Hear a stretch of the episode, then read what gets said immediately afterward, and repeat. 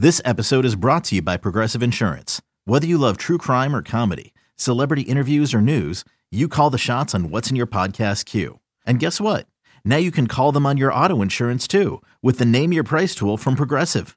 It works just the way it sounds. You tell Progressive how much you want to pay for car insurance, and they'll show you coverage options that fit your budget.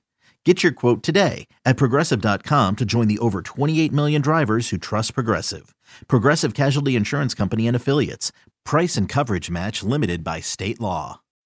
When you need mealtime inspiration, it's worth shopping Kroger, where you'll find over 30,000 mouthwatering choices that excite your inner foodie. And no matter what tasty choice you make, you'll enjoy our everyday low prices, plus extra ways to save, like digital coupons worth over $600 each week. You can also save up to $1 off per gallon at the pump with fuel points. More savings and more inspiring flavors make shopping Kroger worth it every time. Kroger, fresh for everyone. Fuel restrictions apply. This is the Daily Tip presented by BetMGM. Now, here's Chelsa Messinger and Michael Jenkins.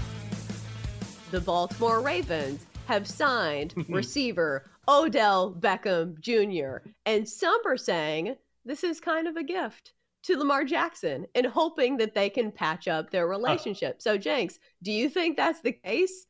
And do you think this is a good gift to give Lamar Jackson?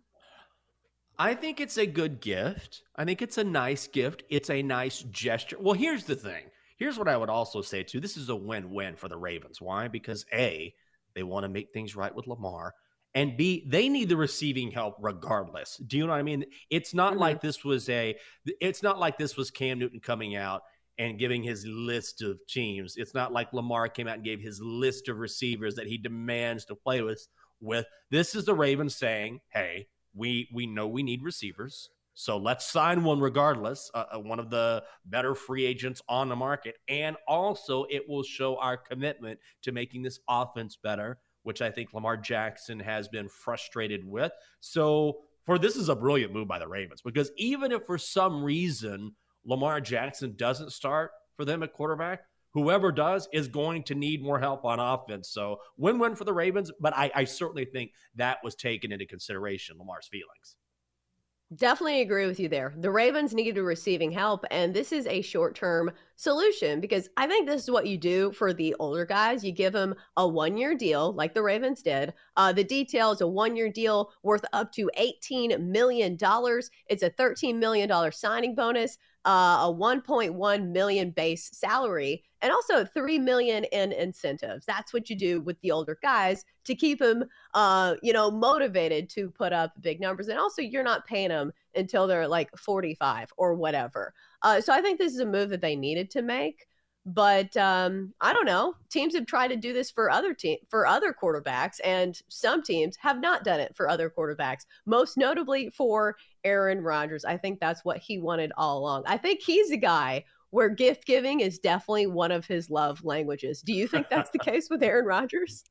Oh yeah, he needs gift after gift after gift after gift. Just you just got to pile them on. And even then, guess what? After a while, he's going to need more gifts. And after a while, he's going to need more gifts. Aaron Rodgers seems like someone to me who is, no matter what, sort of perpetually unhappy. And I don't know. Aaron Rodgers has got to look inside at Aaron Rodgers and fi- fix that and, and figure that out. But I, at first, it seemed like I, it's interesting to me sort of how the tide has turned a little bit with Aaron Rodgers. Where early on, it was, hey, I get the frustration, right? You don't have the receivers, you don't have the talent you need on offense. I get that. And then eventually the Packers said, all right, you'll take the reins. And he wanted to bring in Randall Cobb and he wanted to sign these different guys. And they gave him a ton of money and they're trying to work with him. And then he's just, again, oh, I'm still not happy. I'm still not happy. And he goes in this retreat and then he comes out and he says, you know, the Packers, they just changed their stance on me. And they're like, dude, we've been trying to talk to you for weeks. So he's kind of, for me, he's gone as, as someone who is sort of a sympathetic figure at one point, or at least was. And now he's crossed the threshold. It's like, all right, I feel like everyone is bending over backwards for you. They've given you all these gifts and it's still not enough. Maybe nothing's going to be enough for you. At some point, you can only offer so many old Packers receivers. Like at some point, you can't have a thousand Jordy Nelsons running around mm-hmm. on your team. I think you hit the nail on the head by saying it's crossed this threshold because for a while Yeah. I think people were sympathetic and saying, well, the Packers never drafted a a run or a a receiver in the first round, so he's not getting the help. But eventually, like he's asking for too much, and he has gotten a little too greedy and saying, "Well, I'm an MVP, I deserve it." Maybe he does, but he's just asking for a lot. Going back to this OBJ story, how would you feel if you're Lamar Jackson? Do you see this as something that maybe lightens things for him and maybe says to him, okay, maybe I should play because at least I have a great downfield threat? Or do you think he is just still hardened in his opinion that he doesn't really want to play for the Ravens and that all things have been, you know, damaged beyond repair? Well, I think it certainly helps. This, this can't hurt. Let's look at it that way. Even if it's not a huge plus, I don't know what's going on with Lamar Jackson. He's been sort of quiet. So even if it's not a a hugely mm-hmm. positive thing for him, it's definitely not a bad thing. And certainly there is. I don't know if OBJ is going to be the same guy that he was for the Rams during that championship season a couple seasons ago, particularly coming off that knee injury. But he has some name recognition as well. That's always the thing that I think that big time athletes like. They like playing with other big names and other stars. But Lamar Jackson is is a guy that doesn't really have a whole lot of leverage here. And so he's sitting back. He's got to make it. The Ravens can sit here and play this game as long as they want because no one else, no one else is making or has made an offer to Lamar Jackson. So guess what? If he were going to get an offer, it would have happened by now. Do you know what I mean? Like he's been on the market point and everybody's just sitting there saying, no, no, thanks. So he has one of two options. He can swallow his pride, work out a deal with the Ravens, or he can sit out for a season. And I think sitting out a season would be a bad move. So the Ravens, I think, are just going to kick back and let this play out. How big of an impact do you think that OBJ is going to be? Because I think my question is still how many games is he going to play? And I think that's why you give him the incentives, hoping that he gets some of those. But still, he's somebody com- coming off a major injury, has not played in the NFL in quite some time. Mm-hmm. Do you think he's going to be as effective as the big name on the marquee suggests? No, he's not. He's not. Odell Beckham Jr. is and has been a a very good receiver in the NFL. And he certainly got a little more juice when he had that run with the Rams in 2021. However, this is a guy who has not made a Pro Bowl since 2016. That was a long time ago. So he's a he's an above average receiver. I don't consider him to be a superstar. He's a superstar in name. But if you're talking about the best receivers in the game right now, you're not putting OBJ up there based on his production. I don't think so either, but I think I was kind of wrong when I had the same take when he went from Cleveland to the Rams.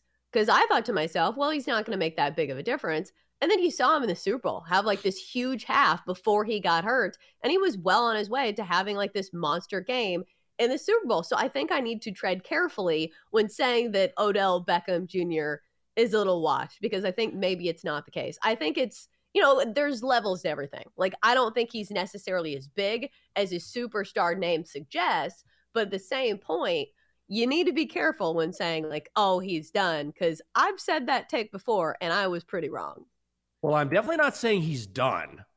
What I am saying is, I'm saying he's not in the top tier of NFL receivers. So I don't think Right. he's washed by any stretch of the imagination. He absolutely has something to add. I also think that his situation with the Rams was vastly different, where A, you've got a quarterback in Matt Stafford throwing to you, who say what you want to about Matt Stafford. He had a great season that year. He also was playing with Cooper Kupp, who demanded a ton of attention. Van Jefferson even was a deep threat that year. So, and you got Sean McVay calling plays. So that is a really nice setup. If you are an above average talent in the National Football League, and OBJ is, when you go into that situation, then you should thrive. And he did. Full credit. He was on his way to, I don't want to say MVP, but certainly having a monster game in the Super Bowl. So credit to him. But he will not find nearly as favorable a situation in Baltimore, where the offense has been criticized roundly for the past season and a half, two seasons. Just the play calling and the play design and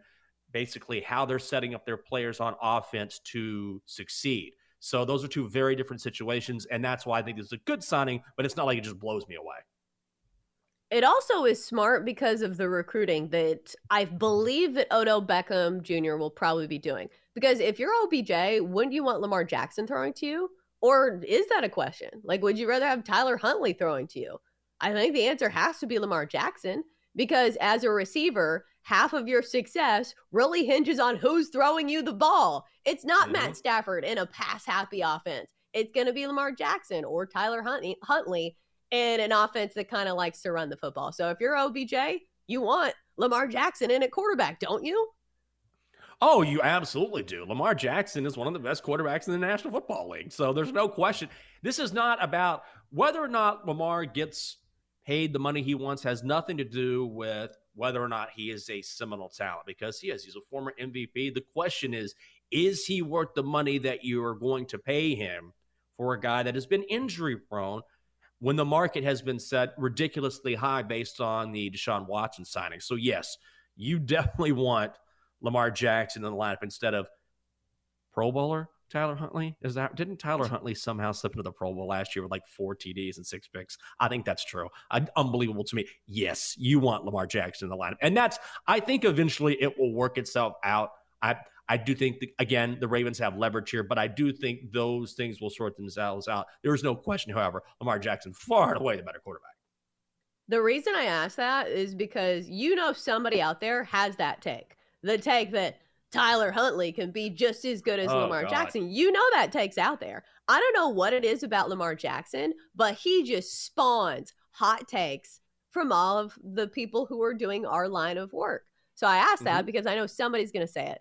Jenks, do you think somebody's out there saying, if I was OBJ, I'd rather have Tyler Huntley throwing it to me? Let me tell you something. You got that take? This is probably a local podcast because that's a terrible take. Jenks, I like, don't think I, so. I, I, I bet somebody has this take. Well, I, I would like. I it's a it's a terrible take. Like it's not even for me. It's not even worth the discussion. There are some things that are worth debating in any sport, whether it's football, whatever. Tyler Huntley versus Lamar Jackson is not one of them.